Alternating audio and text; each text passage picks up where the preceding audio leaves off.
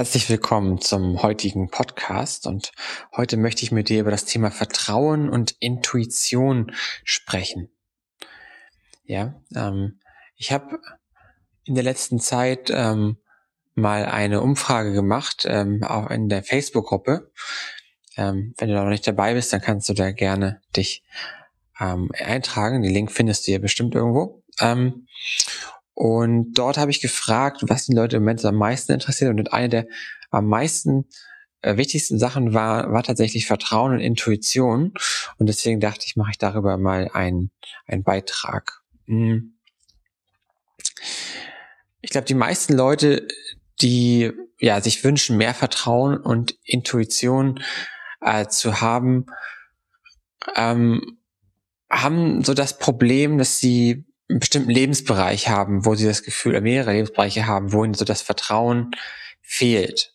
Erstmal. Und ähm, warum das Ganze mit Intuition zusammenhängt, das erkläre ich dir auch. Also Vertrauen zum Beispiel, das Wichtigste, was mir da einfällt, ist erstmal Vertrauen in den Partner. Ja, ähm, das ist, was wir uns oft wünschen, dass wir das Gefühl, oh, unser Partner könnte uns verlassen, wir könnten einsam sein, ähm, könnte uns betrügen und äh, wir sind unsicher in der Beziehung, ähm, haben das Gefühl, wir können uns nicht so hundertprozentig auf jemand anders verlassen und ähm, also brauchen immer wieder so die Rückversicherung der anderen Person. Das ist so ein, ein Thema, wo Vertrauen eine wichtige Rolle spielt. Ähm, und wenn jemand zum Beispiel zum Coaching zu mir kommt und sagt, das ist mein Thema, Vertrauen in der, in der Partnerschaft oder so, dann ähm, ist es meistens so, dass es äh, letztendlich auf ein tieferes Grundthema hinausläuft und das ist ein noch tieferes Vertrauen zu finden, ähm, nicht unbedingt ein Vertrauen in die Beziehung selber, sondern ein, eine Art Urvertrauen oder ein, ein Vertrauen ins Leben selbst. Und das ist ja, was wirkliches Vertrauen ist, was auch wirkliches Selbstvertrauen ist. Ähm, das quasi, ja, du dich, du, du mit der, Zeit erfährst, dass du dich dem Leben anvertrauen kannst und dass es dich schon dahin führt, was für dich gut ist. Ja. Und auch wenn es mal dir nicht gut geht oder Lebensereignisse mal nicht gut sind, ähm, aus deiner Sicht natürlich nicht gut sind, ähm, merkst du mit der Zeit, dass es sich trotzdem immer wieder zurückführt ähm, auf deinen Weg und du merkst, es war doch gut, dass das passiert ist. Es hat mich letzten Endes wieder auf meinen Weg gebracht. Und mit der Zeit verschwindet auch diese Aufteilung in gut und schlecht, dass du sagst, oh, das, das war jetzt schlecht für mich, scheiße, dass das passiert ist, oder das, oh, das war jetzt super, dass das so gekommen ist, jetzt freue ich mich, sondern mehr und mehr nimmst du die Dinge so, wie sie sind, ohne diese Bewertung äh, vorzunehmen, so stark. Ja, aber ich möchte noch über ein paar Bereiche sprechen, ähm, wo dieses Vertrauen einem oft äh, fehlt. Ja, ähm, das geht auch das Thema so berufliche Entscheidungen ist auch ein Punkt, wo viele Leute das Gefühl haben, sie suchen so ein bisschen nach ihrer Aufgabe, was sie wirklich machen sollen, was sie irgendwie erfüllt und sie suchen so nach dem, was sie da ja irgendwie glücklich macht. Ähm, und sozusagen da auch so die richtigen Entscheidungen zu treffen, so da auch auf, auf sich selber zu hören, ja, auf sein eigenes Bauchgefühl oder seine Intuition, da haben wir sie nämlich die Intuition zu vertrauen und ähm, und dann eben zu merken, dass das auch äh, gut funktioniert und man an die Aufgaben kommt, an die auch an die Arbeit kommt, die ähm, gut für einen ist irgendwie. Mm, wo man das Gefühl hat, da bin ich im Einklang, das macht mir Freude, da bin ich mit den Menschen zusammen, denen ich gerne zusammen bin, zum Beispiel solche Dinge. Und das trägt irgendwie mit dazu bei, dass ich mich innerlich ähm, weiterentwickle auch. Ja. Mm. Ja, und auch da ist Vertrauen zum Beispiel, vielleicht bist du in einer Situation oder warst du in einer Situation, wo du eine große Unsicherheit in deinem Job hattest. Vielleicht warst du neu in dem Job und wusstest nicht, ähm, wie, wie soll ich das alles schaffen, wie soll ich halt die Projekte bewältigen oder mit den Kollegen umgehen, mit dem Chef und so weiter, gerade mal neu ist irgendwo, ist eine große Unsicherheit da und dann wünscht man sich halt auch mehr so ein, ja im Grunde mehr so ein Selbstvertrauen auch, ne? Aber auch mehr so ein Vertrauen können. Mm. Und je mehr man das dann halt macht und dann merkt man, man kommt mit diesen Aufgaben klar, man kann das machen, dann wächst sozusagen das Vertrauen in einen selber wieder. Aber es ist, es geht noch eine Ebene tiefer, auch da, dass du nicht nur in deine eigenen Fähigkeiten vertraust oder in das, was du kannst, was du weißt, sondern dass noch ein tieferes Vertrauen da ist, dass auch wieder alles, ähm, das für dich quasi gesorgt ist, ja, dass du das schon, schon machen wirst, ja. Und über dieses Vertrauen möchte ich, möchte ich heute mit dir sprechen. Und selbst wenn du sagst, äh, ähm, du schaffst es nicht, ist auch okay. Wenn dieses tiefe Vertrauen ins Leben da ist, ja. Und wir haben ja oft die, ähm, das Gefühl, oh, aber was passiert, wenn ich dann äh, meinen Job verliere? Was passiert dann? Und dann machen wir uns viele Sorgen und das bringt uns durcheinander und wir fangen an, Angst zu kriegen und wir verlieren wir unser Vertrauen quasi in uns und in das Leben und so weiter.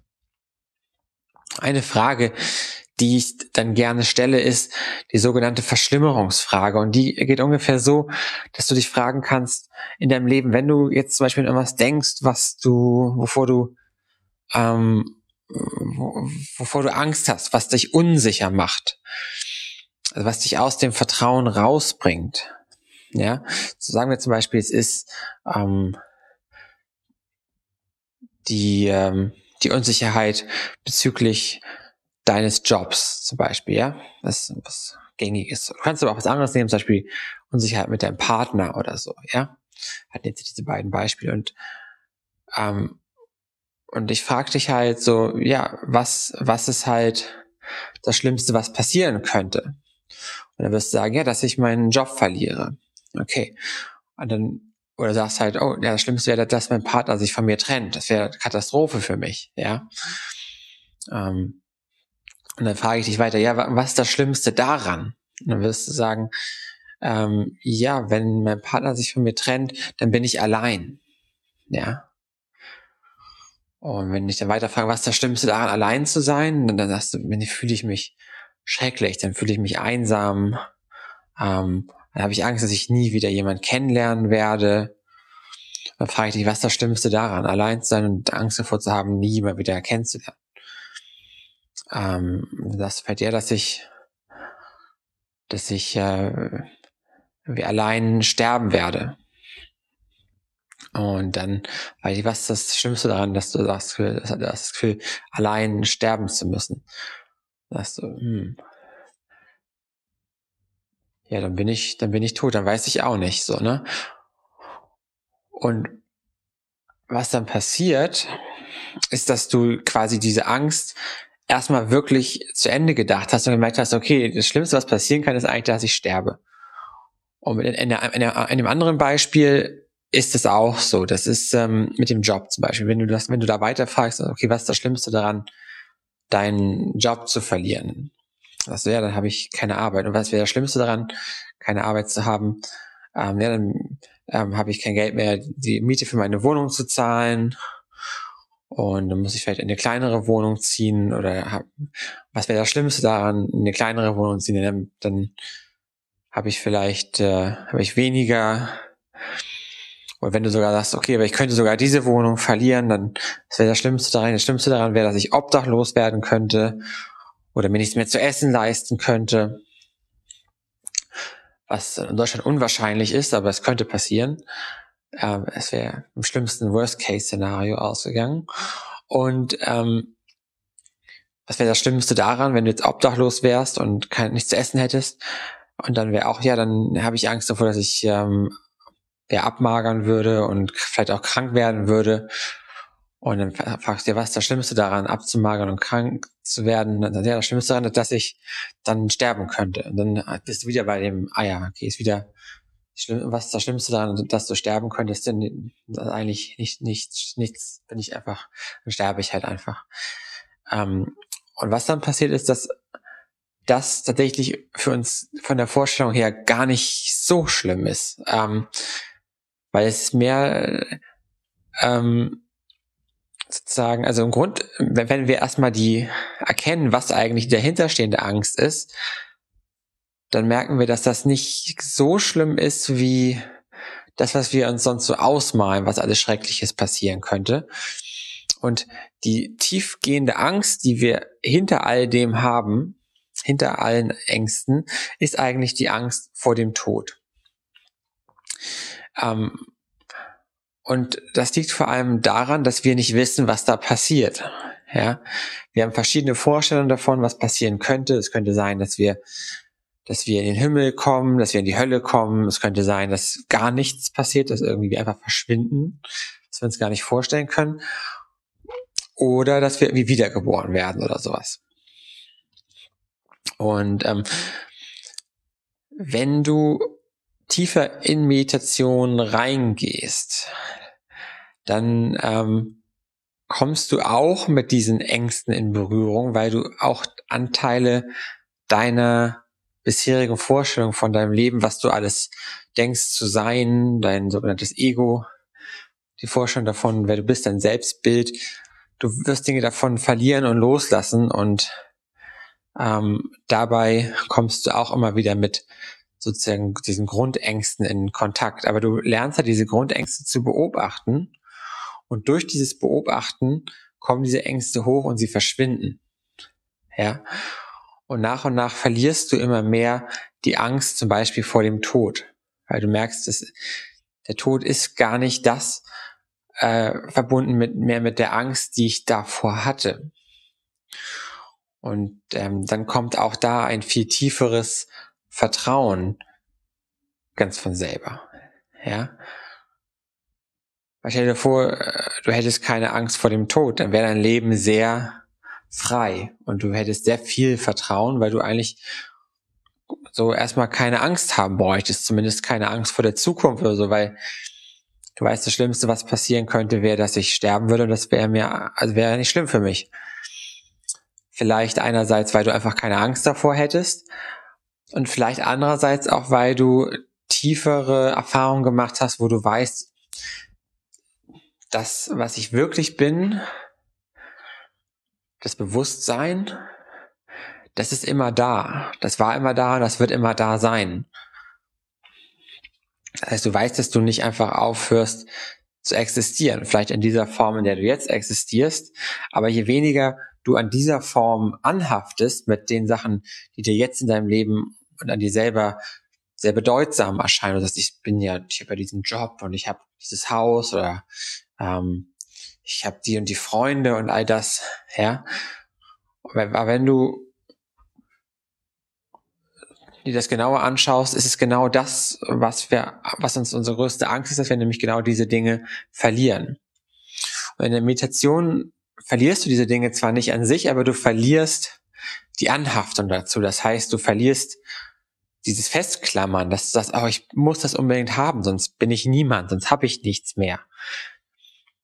Wenn du merkst, wenn du immer mehr weißt, wer du eigentlich oder was du eigentlich wirklich bist, weil du dich immer mehr selber erkennst, dann verlierst du automatisch den Wunsch danach und die Anhaftung daran, dass du von, von äußerlich, äußeren Dingen und Menschen Bestätigung, Selbstbestätigung suchst. Also das heißt, du identifizierst dich nicht mehr mit dem Haus oder der Wohnung, in der du wohnst. Das ist meine Wohnung, da habe ich für gearbeitet. Ähm, hier, Leute, kommt mal zu mir nach Hause und schaut euch mal meine Wohnung an, guck mal, wie toll die ist. Da sagen alle, oh ja, das ist wirklich eine tolle Wohnung, wunderschön. Und du fühlst dich richtig gut und das ja, ist meine Wohnung. Ja, es ist so, ähm, zwar schön, aber gleichzeitig verbunden damit ist, was wäre denn, wenn ich diese Wohnung verlieren würde? Das wäre natürlich schrecklich. Und dann kommst du halt in so eine, leicht in so eine Angst, in so eine Unsicherheit rein, als wenn du nicht das Gefühl hast, okay, es ist, ich wohne hier zwar, aber es ist nicht wirklich mein. Selbst wenn ich dafür Geld bezahlt habe und einen Vertrag habe, ähm, könnte ich auch jederzeit aufbrechen und woanders leben. Es würde für mich ähm, keinen Unterschied bedeuten. Das ist halt was wirklich dann tieferes Vertrauen dir ins Leben gibt, dass du sagst, okay, egal was passieren würde, ähm, das wäre okay für mich. Ich habe keine, keine großen Anhaftungen in irgendetwas oder irgendjemanden.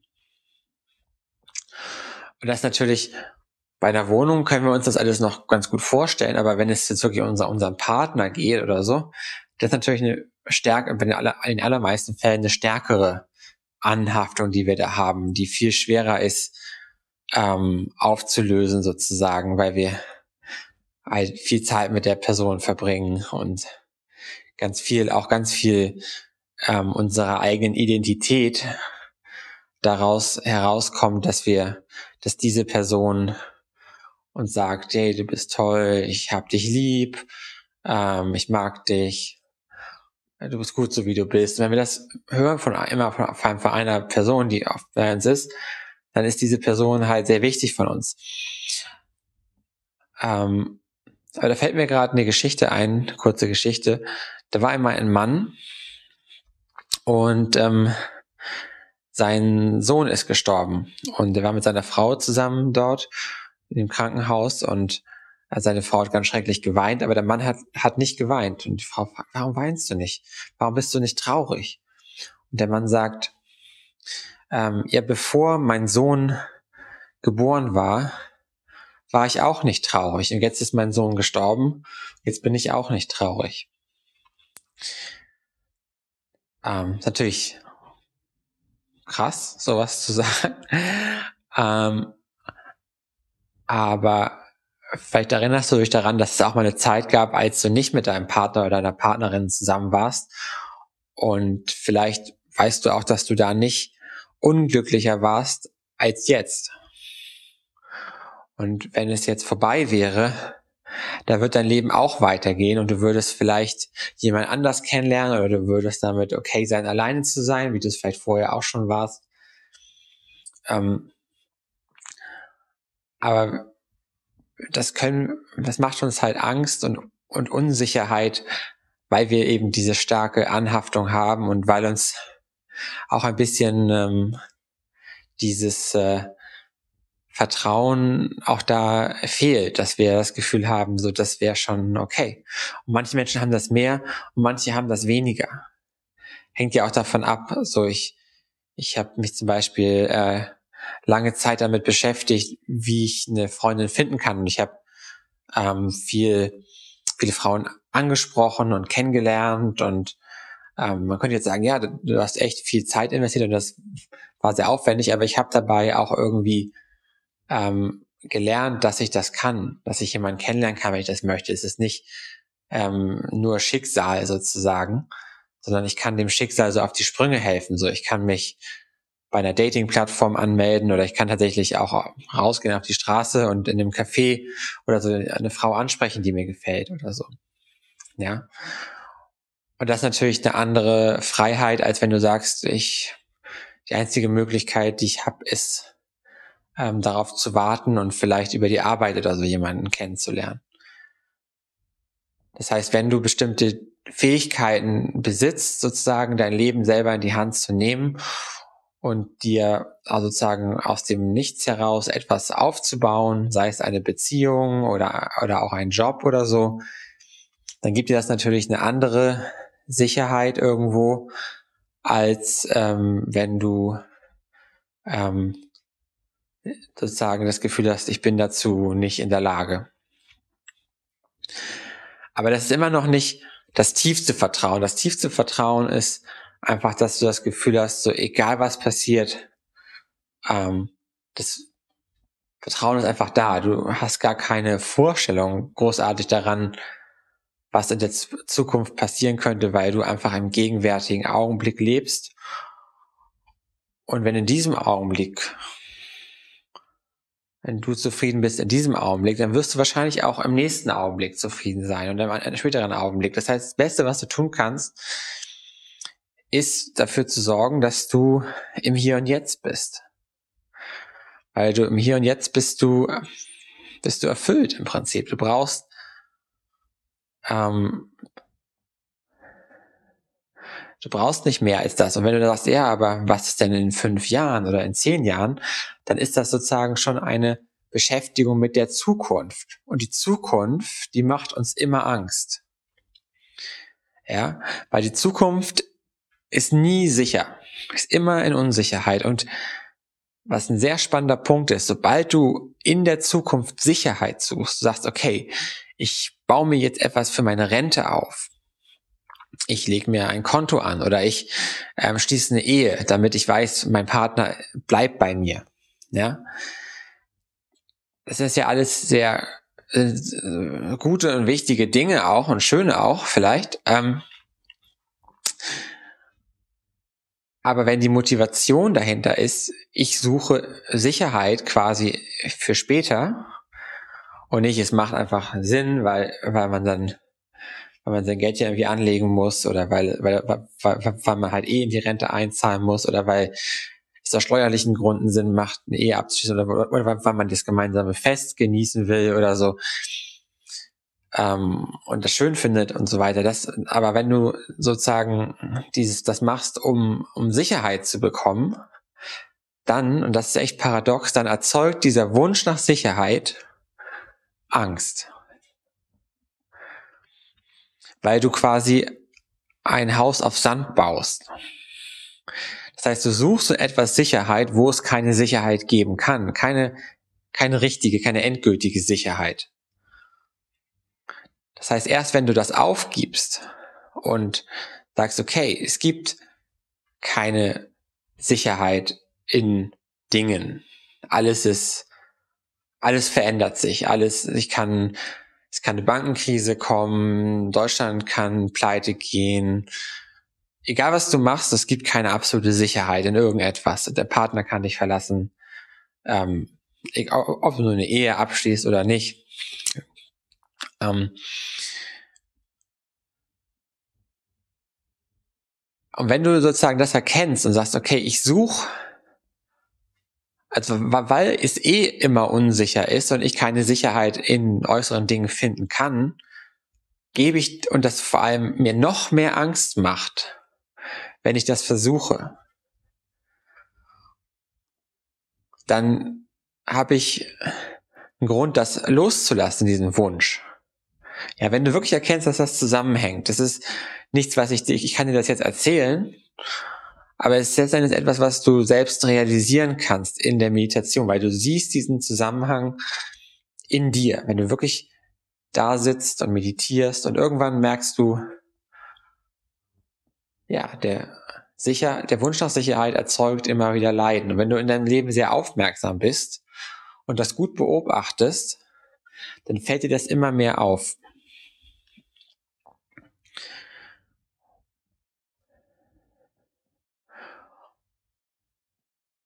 Und wenn dir das auffällt, wenn du zum Beispiel siehst, so ich habe jetzt ähm, keine Ahnung, ein, ein, ein, ähm,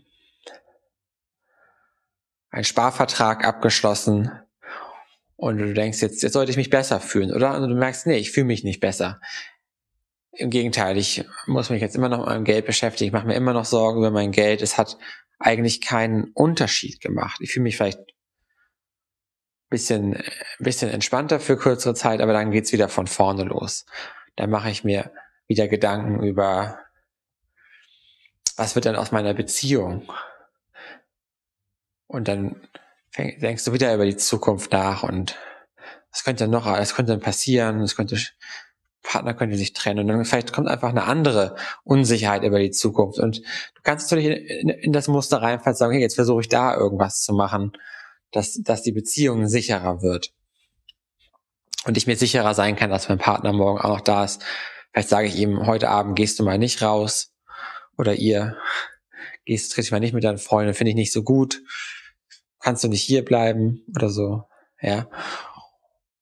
Und dann erzeugst du damit viel Leiden, merkst, dein Partner ist unglücklich, weil du das Gefühl, oh, er, ähm, er fühlt sich eingesperrt, er hat das Gefühl, er kann nicht das machen, was er wirklich gerne machen würde, weil er das Gefühl hat, du sperrst ihn in einen goldenen Käfig oder sie in einen goldenen Käfig. Und ähm, Alles nur, weil du dir diese Sicherheit wünschst. Und du merkst mit der Zeit, ah, okay, wenn, wenn, du, wenn du das merkst und nicht in die nächste Falle reinrutscht, sozusagen es wieder zu machen und wieder die Sicherheit, wenn, wenn, wenn, wenn dir das auffällt, dann kommst du raus und dann merkst du, ah, okay, dieser Wunsch nach Sicherheit, der erzeugt Leiden. Zum Beispiel, weil ich meinen Partner dadurch einenge, mein Partner dadurch unglücklich wird. Wenn er unglücklich ist, behandelt er mich nicht gut oder sie behandelt mich nicht gut. Und ich will nicht, dass mein, pa mein Partner, meine Partnerin unglücklich ist. Ja. Oder wenn ich so in meinem Job nach Sicherheit suche, dann ähm, mache ich mir die ganze Zeit Sorgen darüber, was dann in ein, paar, in ein paar Monaten oder ein paar Jahren sein könnte. Ich beschäftige mich die ganze Zeit damit. Ich habe vielleicht die ganze Zeit Angst vor meinem Chef, was er, wie er, was er sagen könnte und so weiter. Und vielleicht macht es Sinn, zu einem gewissen Grad dafür zu sorgen, dass du halt auf eigenen Beinen stehst, dass du halt weißt, ich könnte auch woanders einen Job kriegen oder ich könnte auch einen anderen Partner finden, Partnerin finden, so etwas. Mhm. Zu einem gewissen Grad. Aber ultimativ ist es so, sobald du nach Sicherheit suchst, erzeugst du Angst und Unsicherheit, weil du Sicherheit immer in der Zukunft suchen wirst. Das heißt, erst wenn du diesen Zusammenhang erkennst und merkst, okay, jetzt suche ich wieder in der, in der Zukunft nach Sicherheit, wenn dir das auffällt, dann kannst du es loslassen und sagen, okay, ich versuche jetzt einfach mal, das nicht zu machen. Ja, ich schaue einfach mal diesen Gedanken zu, ich beobachte die Gedanken, wie sie in die Zukunft gehen, aber ich gehe da jetzt nicht rein extra. Ich beobachte das und beobachte meine Gedanken in der Meditation oder in meinem Alltag. Aber ich folge dem jetzt nicht. Ich lasse das Auto oder den Zug quasi einfach vorbeifahren. Ich springe da jetzt nicht rein. Und dann ist das Verrückte, dann findest du sofort mehr Sicherheit im Hier und Jetzt. Mehr Sicherheit in dir oder in der Existenz. Und das ist, was wirkliches Vertrauen ist. Und ein weiterer Punkt ist, dass wir halt ähm, normalerweise Tiere zum Beispiel ähm, haben einen Instinkt, ja. Die denken nicht über die Zukunft nach, großartig, ähm, denken vielleicht gerade ans nächste Essen oder so, aber die denken jetzt nicht in, was in drei Wochen ist oder so, oder was, was ist, wenn sie alt sind, sondern die leben einfach und handeln aus ihrem Instinkt heraus. Und der Instinkt sorgt dafür, dass sie was zu essen kriegen, sorgt dafür, dass sie überleben, sich fortpflanzen und so weiter. Das heißt, darüber müssen sie sich keine Gedanken machen. Und das ist auch eine Art von Vertrauen, das einfach da ist, aber weil, weil noch kein intellektueller Prozess da ist sozusagen. Und wir haben auch alle diesen Instinkt, unser Herz schlägt von selber, unsere Atmung funktioniert von selber. Manchmal ist es sogar so, wenn wir wieder mehr mit unserem Instinkt in Kontakt kommen, dann kriegen wir zum Beispiel ein Gefühl dafür, welches Essen für uns gut ist, welches nicht so gut für uns ist. Wenn du in den Supermarkt gehst, du kannst spüren, welche Lebensmittel sind gut für meinen Körper, was nicht so gut für meinen Körper, solche Sachen. Ähm, oder du kannst vielleicht auch äh, riechen, welche Menschen mag ich, welche Menschen mag ich nicht oder so, oder welche sind für mich sexuell anziehend und wer nicht, wenn du da mit deinem Instinkt in Kontakt bist, mit deinem Sinn voll präsent bist. Ähm, genau, und dann kommt halt so unser Verstand, den Tiere in der Form natürlich nicht haben. Und dieser Verstand ähm, versucht halt auf rationale Art und Weise für uns zu sorgen, sozusagen.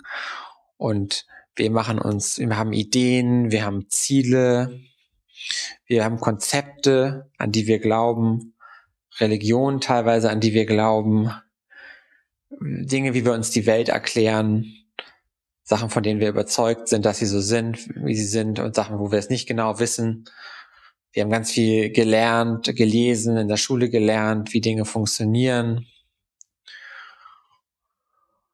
Und einiges davon ist absolut notwendig und hilfreich, um in der Welt klarzukommen, wenn wir müssen wissen, wie wir unsere Arbeit machen können, wie, wie wir einen Brief schreiben, eine Rechnung machen, Steuererklärung und wie wir anderen Dingen oder wie wir anderen Menschen ähm, irgendwas erklären, dann nutzen wir auch unseren Verstand, wie ich es jetzt auch gerade tue.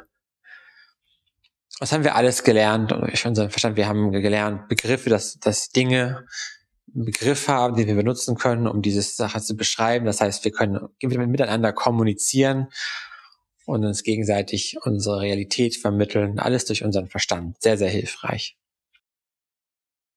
Aber wir sind auch irgendwo durch unseren Verstand abgeschnitten worden vom Instinktzustand sozusagen. Das heißt, Tiere sind quasi im Paradies. Die sind, denken über nichts nach, die handeln einfach mechanisch letzten Endes oder durch ähm, angelegte Muster und müssen sich über nichts Sorgen machen. Ähm, alles geschieht quasi durch sie. Ähm, und wir fangen an, sozusagen, sind rausgeflogen aus dem Paradies wie Adam und Eva, als sie vom Apfel gegessen haben. Und jetzt sind wir ganz viel in Sorgen, in Ängsten, Zweifel, wissen nicht genau, wie die Welt funktioniert, wissen nicht, wie wir denken an die Zukunft, machen uns Sorgen. Und teilweise sind diese Mechanismen hilfreich, weil wir dadurch viel mehr kreieren können. Wir können äh, in die, in die Vergangenheit denken und überlegen, was können wir aus der Vergangenheit wiederholen in der Zukunft. Aber es funktioniert halt nur begrenzt. Und wir haben sozusagen unser, unser Grundvertrauen dadurch irgendwo verloren. Kinder sind halt noch in diesem Vertrauen, denken auch noch nicht über irgendwas nach. Die haben halt quasi noch dieses, dieses Art Urvertrauen, aber wir haben angefangen zu denken und versuchen alles mit Logik, ähm, vor allem mit Logik zu lösen. Wenn wir ein Problem haben, versuchen wir das mit unserem Denken zu lösen, versuchen da wieder rauszukommen. Und das machen viele Menschen eigentlich fast den ganzen Tag, dass sie über Probleme nachdenken bei der Arbeit oder im Privaten und gucken, was gibt's für Lösungen, was kann man machen. Man kommt auf Ideen, man probiert Sachen aus, merkt, es geht schief oder es klappt. Man überlegt sich wieder neue Ideen, neue, neue Probleme erschafft man, versucht wieder Lösungen zu finden und so weiter. Und dann gibt es aber eine Ebene, die geht noch darüber hinaus. Und das ist was, womit du in Kontakt kommst, wenn du anfängst, über deinen Verstand quasi hinauszugehen und wieder mehr in deinen natürlichen Seinszustand zu kommen. Das was wir als Intuition bezeichnen. Das heißt, Intuition funktioniert sozusagen auf einer noch höheren Ebene oder tieferen Ebene, wenn du das sehen willst. Ähm, und auch da gibt es, wenn du so willst, so etwas wie eine Art von innerer Führung oder Tao oder Dharma, wie die Buddhisten es nennen, oder im Tao, die Taoisten, wie so einen ähm, natürlichen Fluss des Lebens, wie ein universelles Gesetz, was durch alles fließt und alles äh, bedingt im Prinzip. Ähm, und mit diesem universellen Gesetz können wir wieder in Kontakt kommen. Und unsere Intuition gibt uns quasi wie so Einblicke da rein. Momente, wo wir merken, ah, jetzt bin ich mit dem Ganzen, mit dem Universum wieder im Kontakt und es führt mich sozusagen. Wenn du zum Beispiel mal, hast vielleicht manchmal die Erfahrung gemacht, dass du ähm, irgendwas verloren hast zu Hause bei dir und du hast da angefangen darüber nachzudenken, oh, wo ist es denn und dir fällt nichts ein und du guckst irgendwie quasi an alle Orte, wo es sein könnte und dann irgendwann kommt dir vielleicht in Erinnerung, okay, ich könnte auch meine Intuition benutzen. Weil eigentlich weißt du unbewusst, wo es liegt, denn du hast es ja irgendwann mal irgendwo hingelegt nur du kannst dich nicht mehr daran erinnern. Und deine Intuition, wenn du der folgen kannst, dann fühlt sie sich genau dahin, wo du, wo du was liegen gelassen hast. Aber das funktioniert halt nicht mit dem Denken, sondern du musst das Denken dafür quasi beiseite legen und nur deiner Intuition folgen. Ja. Oder manchmal ähm, gehen wir irgendwo hin und folgen sozusagen unserer Intuition und merken, okay, irgendein Mensch, der hat was Besonderes. Und dann gehen wir da hin und merken, wow, die Person, ja, die hat wirklich was, von der kann ich was lernen, von der lerne ich gerade was oder die sagt was, was ganz Wichtiges zu mir oder vielleicht verlieben wir uns auch einander oder so etwas. Und ähm, so führt dich manchmal deine Intuition genau in den richtigen Ort zur richtigen Zeit. Ähm,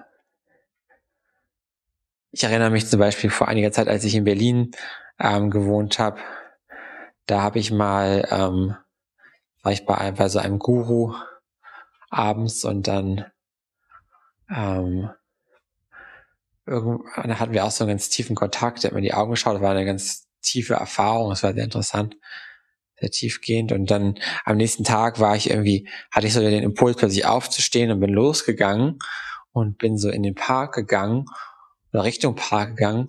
Und genau da habe ich ihn dann plötzlich wieder getroffen. Und der war genau da zum, zu dem Ort zu dieser Zeit. Und ich bin wirklich so vorher meiner Intuition gefolgt und da loszugehen. Ich wusste nicht, warum ich da jetzt hingehe oder wieso. Ich bin einfach gegangen. Plötzlich tauchte er da auf. Ja. Und äh, ja, solche, solche Erfahrungen sind natürlich sehr, sehr eindrucksvoll, aber sie zeigen uns halt, dass wir quasi unserer Intuition vertrauen können und dass sie uns quasi an, schon an die richtigen Stellen im Leben führt. Und wenn du deiner Intuition mehr und mehr folgst, dann passieren äh, zwei Dinge. Das eine ist, dass du mehr Vertrauen entwickelst, und zwar in die Existenz. Und dass du weniger ähm, auf deinen Verstand hören musst, weil du ihn nicht mehr so sehr brauchst, weil die Intuition ähm, quasi vieles ersetzt. Du musst nicht mehr darüber nachdenken, oh, wo gehe ich jetzt hin, was mache ich jetzt, was tue ich als nächstes, wie kann ich das und das finden, wie kann ich eine Lösung hierfür finden, sondern du tust einfach Dinge und durch die Intuition ähm, tust du genau das Richtige im Prinzip, was du gerade machen solltest und du merkst, die Dinge laufen auch so sehr gut. Sie laufen sogar besser als vorher. Du machst viel mehr Sachen richtig quasi, du läufst nicht mehr so oft in irgendwelche Sackgassen rein. Und wenn, dann lernst du daraus irgendwas, was halt für dich wichtig ist, anscheinend. Und was dann auch passiert ist, dass du mit der Zeit deine Emotionen, deine, deine emotionale Intelligenz dir sehr gutes Feedback darüber gibt, ähm, ob du gerade deinem Inneren folgst oder nicht. Und wenn du merkst, oh, ich fühle mich nicht gut gerade mit dem, was ich tue, oder was gerade, welche Richtung ich gerade renne, dann bleibst du einen Augenblick stehen und gehst noch mal ein bisschen, guckst noch mal ein bisschen rum und versuchst vielleicht mal noch mal in eine andere Richtung zu gehen und merkst, ah, hier fühlt es sich wieder viel besser an, hier bin ich wieder viel mehr auf dem richtigen Weg und du fühlst dich wieder leichter, gelöster, entspannter, ja, und bist wieder, folgst wieder mehr deiner Intuition, bis du wieder so ein bisschen daneben trittst und sofort kommt komisches Gefühl und dann gehst du wieder zurück auf deinen, auf deinen Weg. Und so merkst du mit der Zeit, okay, so die Existenz, die sorgt ganz gut für mich. Und da habe ich heute für dich mal eine Geschichte, die ich dir mal vorlesen möchte. Und das ist die Geschichte von Mujud. Der Mann mit dem unerklärlichen Leben. Das ist eine Sufi-Geschichte. Ist ein bisschen länger, die Geschichte, aber ich, ich liebe diese Geschichte. Ihr habt die bestimmt schon 20 Mal oder so oder noch öfter gelesen und gehört. Und die geht auch so darum, der Intuition oder dem Leben zu vertrauen. Es war einmal ein Mann namens Mujud. Er lebte in einer Stadt, wo er den Posten eines kleinen Beamten innehatte. Und es schien ganz so, als würde er das Ende seiner Tage als Inspektor für Maße und Gewichte verbringen. Eines Tages, als er durch die Gärten eines alten Anwesens unweit von seinem Haus spazierte, erschien ihm Kitre, der geheimnisvolle Meister der Sufis, in schimmerndem Grün gehüllt. Kitre sagte, verheißungsvoller Mensch, gib deine Arbeit auf und triff mich in drei Tagen unten am Fluss. Daraufhin verschwand er.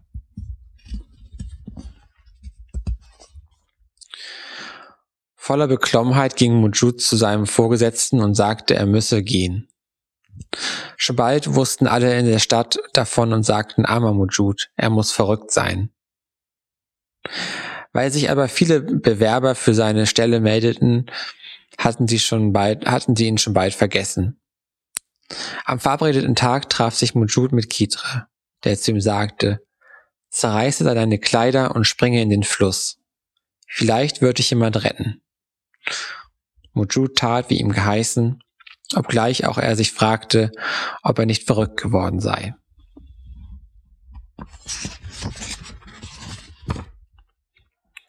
Weil er aber schwimmen konnte, ertrank er nicht, sondern, sondern trieb lange dahin, bis ihn schließlich ein Fischer in sein Boot zog und meinte, du Narr, die Strömung ist so stark, was machst du da?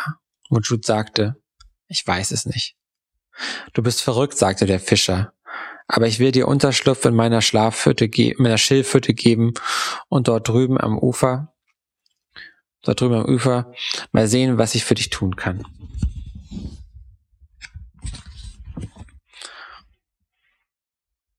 Als er herausfand, dass Mujud gebildet war, lernte er von ihm lesen und schreiben. Dafür bekam Mujud sein Essen und half dem Fischer bei der Arbeit. Nach ein paar Monaten erschien Kitre von neuem, diesmal am Fußende von Mujuds Bett und sagte, steh jetzt auf und verlasse den Fischer. Es wird für dich gesorgt werden. Mujud verließ die Hütte unverzüglich. Als Fischer gekleidet wanderte er umher, bis er zu einer Landstraße gelangte. Als der Morgen dämmerte, sah, sah, sah er einen Bauern auf einem Esel, der zum Markt unterwegs war. Suchst du Arbeit? fragte der Bauer. Ich brauche jemanden, der mir hilft, ein paar Einkäufe nach Hause zu tragen. Mujid folgte ihm. Er arbeitete fast zwei Jahre lang für den Bauern und lernte in der Zeit zwar manches über Landwirtschaft, aber sonst nicht viel. Eines Nachmittags, als er gerade Wolle bündete, erschien ihm Kitre und sagte, gib diese Arbeit auf und geh zur Stadt Mosul und, ver und verwende deine Ersparnisse, um Fellhändler zu werden und Jude gehorchte.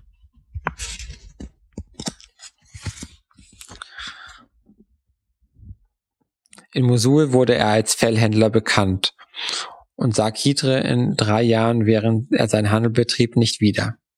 Er hatte mittlerweile ein schönes Sümmchen Geld gespart und dachte schon daran, sich ein Haus zu kaufen.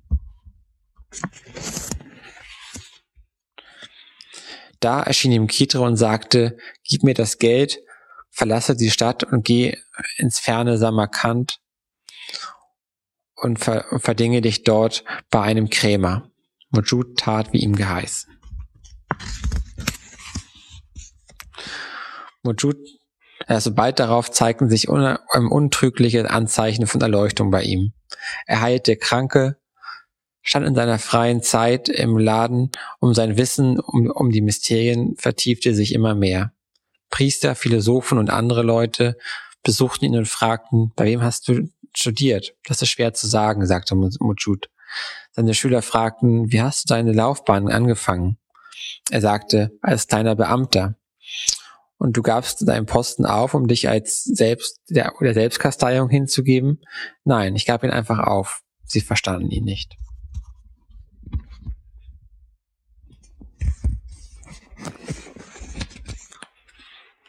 Leute kamen zu ihm und wollten seine, seine Lebensgeschichte aufschreiben. Was hast du in deinem Leben getan? fragten sie. Ich sprang in einen Fluss, wurde Fischer, verließ dann mitten in der Nacht die Hütte und arbeitete als Knecht bei einem Bauern. Ich bündelte gerade Wolle, als alles wieder anders wurde und ich nach Mosul ging, um Fellhändler zu werden. Dort sparte ich etwas Geld, gab es aber, gab es aber weg. Dann wanderte ich nach, nach Samarkand, wo ich für einen Krämer arbeitete und da bin ich jetzt.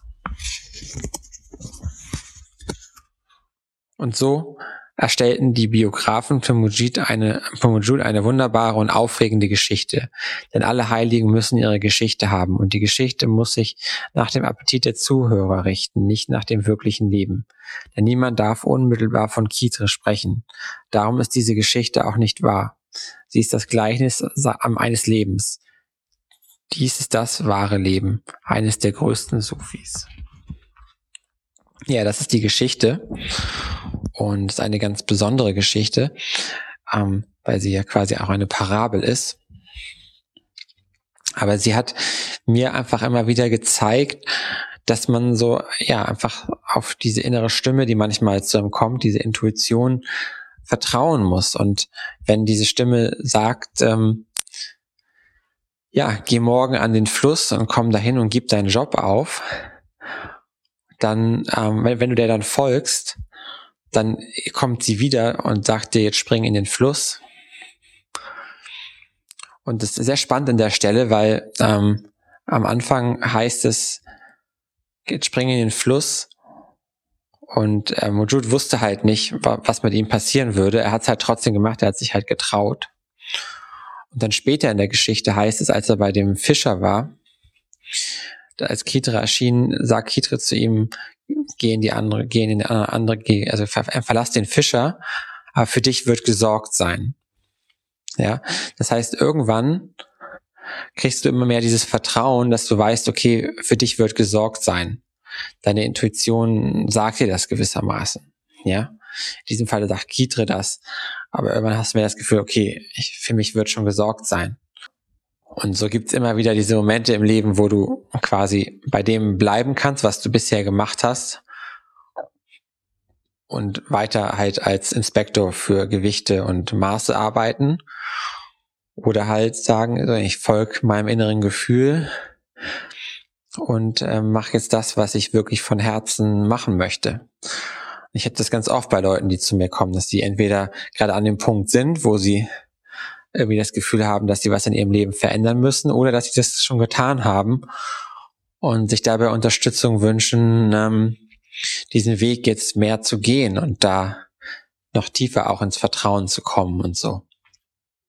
Denn das ist was, was vielen Leuten passiert, dass sie halt erstmal mit irgendwas aufwachsen, was, was halt, wo sie halt was lernen, wo sie studiert, studiert haben oder Ausbildung gemacht haben und dann einige oder auch viele Jahre in einem bestimmten Job gearbeitet haben und dann irgendwann merken, das ist eigentlich nicht das, was ich wirklich machen sollte, entweder gar nicht oder noch nie war oder dass es jetzt nicht mehr das Richtige ist.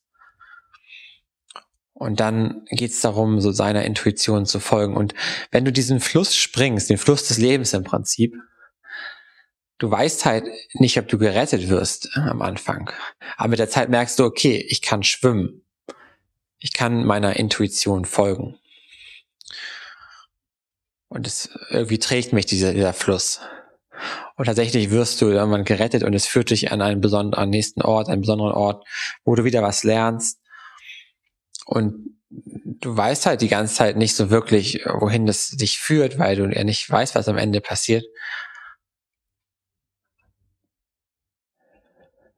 Aber mit jedem, mit jedem Schritt wird es halt ein bisschen leichter auch zu vertrauen und ähm, am Ende ist Mujud sogar bereit, sein, einfach sein Geld wegzugeben und sagen, ja, ich vertraue und geht sozusagen in, die nächste, in den nächsten Ort, wo er dann ähm, als Creme für den Krämer arbeitet. Und er macht, er sagt nicht, ich werde jetzt der Erleuchtete so und so oder ich werde jetzt irgendwie ein Guru oder so, sondern er macht ganz normal seine normale Arbeit weiter und fängt auf einmal an, Zeichen von Erleuchtung zu zeigen und Menschen zu unterstützen, einfach während er seinen ganz normalen Job macht. Und so kannst du ja auch ganz deinen ganz normalen Job weitermachen oder halt die Arbeit machen, die, die gerade für dich sich richtig anfühlt und trotzdem deine, deine, deine Bewusstheit sozusagen ähm, wirken lassen und Menschen damit irgendwie unterstützen, in welcher Form auch immer. Und das ist interessant, der Name Mujud äh, bedeutet auch Präsenz. Das heißt, er hat wohl auch vorher schon irgendwie in irgendeiner Form meditiert. Und nur wenn du meditierst, kommst du halt irgendwann in Kontakt mit deiner Intuition. Oder wenn du vielleicht schon ähm, vielleicht hast, hast du auch immer schon Kontakt mit deiner Intuition gehabt, ähm, dann unterstützt die Meditation und die Achtsamkeit halt sehr deine, deine Intuition und lässt sie stärker werden und kommst noch mehr so in das Vertrauen. Und die Intuition wird immer mehr Teil von dir. Ja, und das ist letzten Endes so das, was irgendwie Vertrauen, Vertrauen und Intuition verbindet, ne? Was es auch ausmacht, dass man eben immer mehr merkt, so ich kann, ich kann dem Leben vertrauen. Es führt mich schon an den richtigen Orte, an die richtigen Stellen. Und dann machst du dir auch nicht mehr so viel Sorgen und Ängste darüber, was passieren könnte, weil du weißt, so egal was passiert, es ist schon das Richtige, was passieren soll. Das hat mich in der Vergangenheit an die richtigen Orte und zu den richtigen Menschen geführt und wird es das dann wohl auch in Zukunft tun. Und es ist nur dann, dass ich mich schlecht fühle und nicht und halt Ängste kriege, wenn ich irgendwie nicht meinem Inneren folge und nicht auf meine Intuition höre. Dann geht's mir schlecht. Und dann ist es Zeit, sich hinzusetzen und diese Gefühle zu beobachten, bis du sozusagen da wieder rauskommst und merkst, vielleicht, ah ja, das, da habe ich irgendwie was noch nicht verstanden gehabt. Ja, also das ist ein ganz wichtiger Punkt. Das heißt, wenn du sozusagen leidest und äh, du weißt nicht genau, was los ist, hast irgendwelche negativen Gefühle, Ängste oder einfach, du fühlst dich einfach schlecht, dann ist genau der richtige Zeitpunkt, dich hinzusetzen und darüber zu meditieren und einfach da zu sitzen und zu beobachten und zu schauen, wie diese Gefühle sich verändern.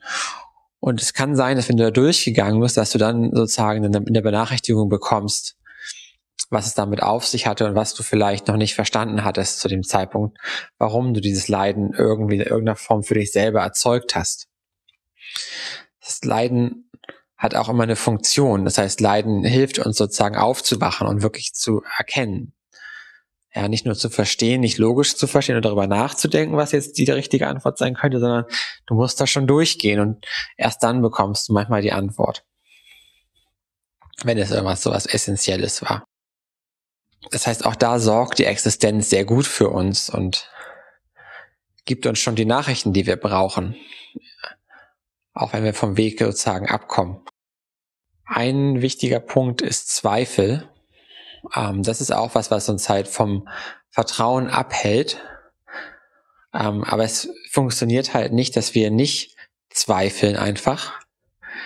Aber wir müssen halt lernen, eine gute Beziehung zum Zweifel zu bekommen. Und es gibt halt Menschen, die, die glauben einfach fest an irgendwas. Die sagen, ich weiß, das ist der richtige Job für mich oder ich, ähm, ich, ich glaube an Gott und ähm, deswegen ist alles gut oder so, ja. Und das ist auf gewisse Art und Weise einfacher, aber auch gefährlich und quasi nicht solche Menschen sind auch sehr ähm, dogmatisch oft, ja, wenn du denen sagst, aber Gott existiert überhaupt nicht oder so, dann werden die wütend und wollen dich am liebsten umbringen vielleicht oder so. Oder sie wollen mit dir nichts mehr zu tun haben, weil du ein Ungläubiger bist oder so. Das heißt, Religion hat die Tendenz, manchmal etwas fanatisch zu sein, wenn, wenn es auf, nur auf Glauben quasi beruht ist nicht immer so. Viele Leute sagen auch, ja, das, der glaubt ja nicht daran, ich glaube daran, so ist gut. Aber oft können solche Menschen es nicht so gut ertragen, wenn Leute was anderes sagen als sie, weil, weil das quasi ihren Glauben in Frage stellt. Das heißt, sie lassen den Zweifel nicht zu. Und deswegen können sie mit dem Spiegel quasi, der von außen kommt, nicht so gut leben. Ja? Das heißt, wenn jemand sehr überzeugt ist, zum Beispiel von, von der Arbeit, die er macht und ähm, sagst dann, ich halte das für völlig falsch, was du da machst. Und die Person macht das irgendwie wütend oder traurig oder ist verletzt dadurch, sagt, ich will mit dir nichts mehr zu tun haben, bist nicht mehr mein Freund, wenn du sowas sagst, kannst du nur, dann hat das was damit zu tun, dass du irgendwas in ihr angestoßen hast, was sie nicht sehen wollte. Ja, und das gleiche passiert auch bei dir. Wenn du das Gefühl hast, ich bin von irgendwas total überzeugt, jemand sagt was dagegen, zum Beispiel über, über, über deine Arbeit oder über deine Freunde oder deine Hobbys oder irgendwas, deine Interessen, deine Meinung, über politische Meinung oder irgendeine Meinung, ähm, irgendein Thema. und sagst du dir, das sehe ich total anders und du wirst total sauer darüber oder wütend oder so, dann kannst du das auch als Spiegel sehen und sagen, okay, diese Person hat mich quasi in meine Überzeugungen, in meinen Glauben quasi ähm, irritiert.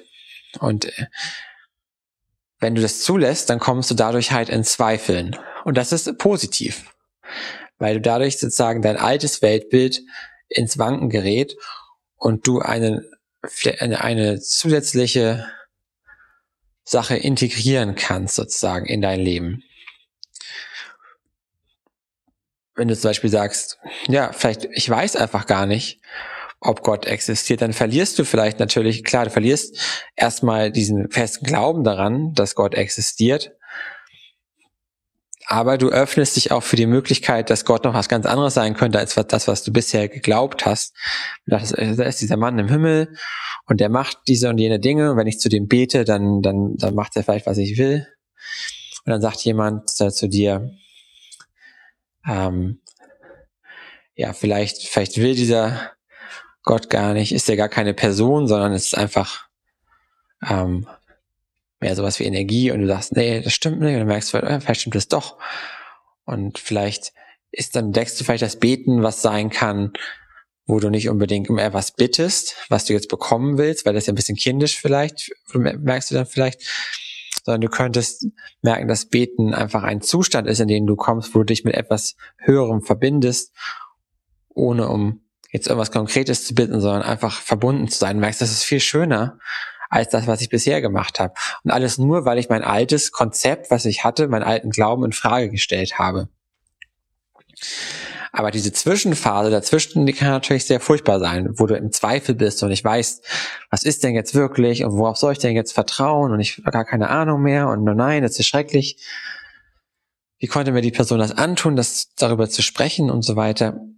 Mm, aber dann kommst du plötzlich in was Neues, in was Tieferes rein und merkst, das ist ja noch viel schöner als das, was vorher da war. Das heißt, aus diesem Glauben entsteht quasi ein Zweifel und aus diesem Zweifel entwickelt sich ein Vertrauen.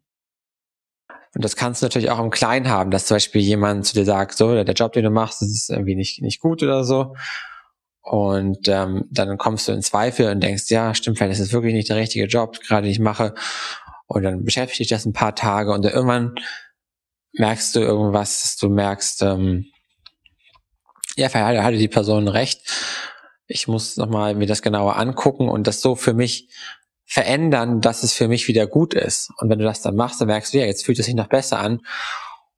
Und du kannst auf einer tieferen Ebene vertrauen, weil du sozusagen merkst, ähm, ja, egal was die Person jetzt zu mir sagt, jetzt, jetzt habe ich tieferes Vertrauen, dass dieser Job der richtige für mich ist.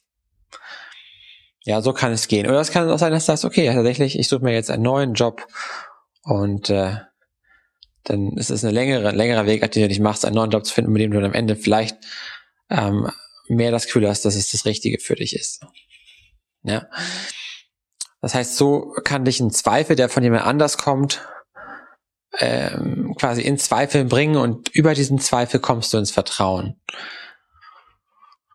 Und natürlich hast du auch oft, wenn du jemand bist, der, der dann anzweifelt, dass gar nicht unbedingt jemand anders kommen muss und irgendwas zu dir sagen muss, sondern dass du selber auch immer Dinge anzweifelst. Und das ist eine Phase, die hilfreich ist, um sich halt von alten Überzeugungen, Glauben, Dinge, von denen man dachte, dass man sie weiß, zu lösen und mehr in so eine Haltung zu kommen, wo du merkst, ich weiß es nicht. Und es ist auch, schön, das nicht zu wissen oder gut, es fühlt sich gut an eigentlich ist eigentlich viel freier, als an irgendwas festem, irgendeiner festen Struktur festzuhalten, sage ich, weil das immer eine Einengung ist, eine, eine Reduktion auf eine Sache. Du, wenn du sagst, ich, keine Ahnung, ich, ich glaube nur, ähm, ich glaube nur an, an den christlichen Gott zum Beispiel, an Jesus, dann bist du nicht offen für, für Krishna, für Buddha, für ähm, für Mohammed oder für, für wen auch immer, für andere Kulturen, wo auch ganz viel äh, Weisheiten drin stecken können. Zum Beispiel das eben, was ich vorgelesen habe, war eine Sufi-Geschichte, ja. ist eigentlich so eher aus dem, aus dem Islam und oft denken wir, oh, Islam, das ist ja, das ist ja schlecht, da wollen wir nichts mit zu tun haben oder so. Aber auch da steckt, die haben ganz viel tiefe Weisheiten da drin, teilweise in der, in der Kultur und in der Religion. Was wir so gar nicht sehen können, wenn wir uns dafür nicht öffnen. Sagen, ich will nur, ich will nur christliche Sachen hören oder so. Ja. Oder ich will nur buddhistische Sachen hören. Genau, und so kannst du immer mehr so eine, so eine Haltung des, des Nichtwissens entwickeln und eine Lösung von, von festen Gedankenstrukturen, von, von deinem Ver ist auch eine Lösung von deinem Verstand. Und wenn du dich mehr und mehr von deinem Verstand löst, dann kommst du auch mehr ins Vertrauen. Natürlich kommst du auch mit Ängsten in Kontakt, mit Unsicherheiten. Aber wenn du da durchgehst, durch diese Unsicherheiten, durch diese Ängste, die unter, darunter liegen sozusagen, also der Verstand ist auch ein wichtiger Punkt, ist oft etwas, was, was ähm, dafür sorgt, dass wir gar nicht erst in unsere Ängste reinkommen, weil wir uns quasi an diesen Gedanken festhalten, an diesem, in diesen Sicherheiten, die wir für uns quasi kreiert haben oder durch die Gesellschaft kreiert wurden. Ja, ich glaube an an die und die Partei oder ich glaube an das und das Wirtschaftssystem oder ich an die Sachen, die ich in meiner Erziehung gelernt habe und so weiter in Frage gestellt werden, kommt natürlich Angst, weil du das Alte verlierst und das Neue noch nicht da ist. Aber wenn das Neue da ist, dann merkst du, dass es ja viel schöner und viel tiefer und viel mehr Vertrauen und äh, dann brauchst du das Alte gar nicht mehr. Du kannst trotzdem damit umgehen und damit leben und darüber auch sprechen, aber du ähm, hängst darin nicht mehr fest und bist dadurch nicht mehr eingeschränkt.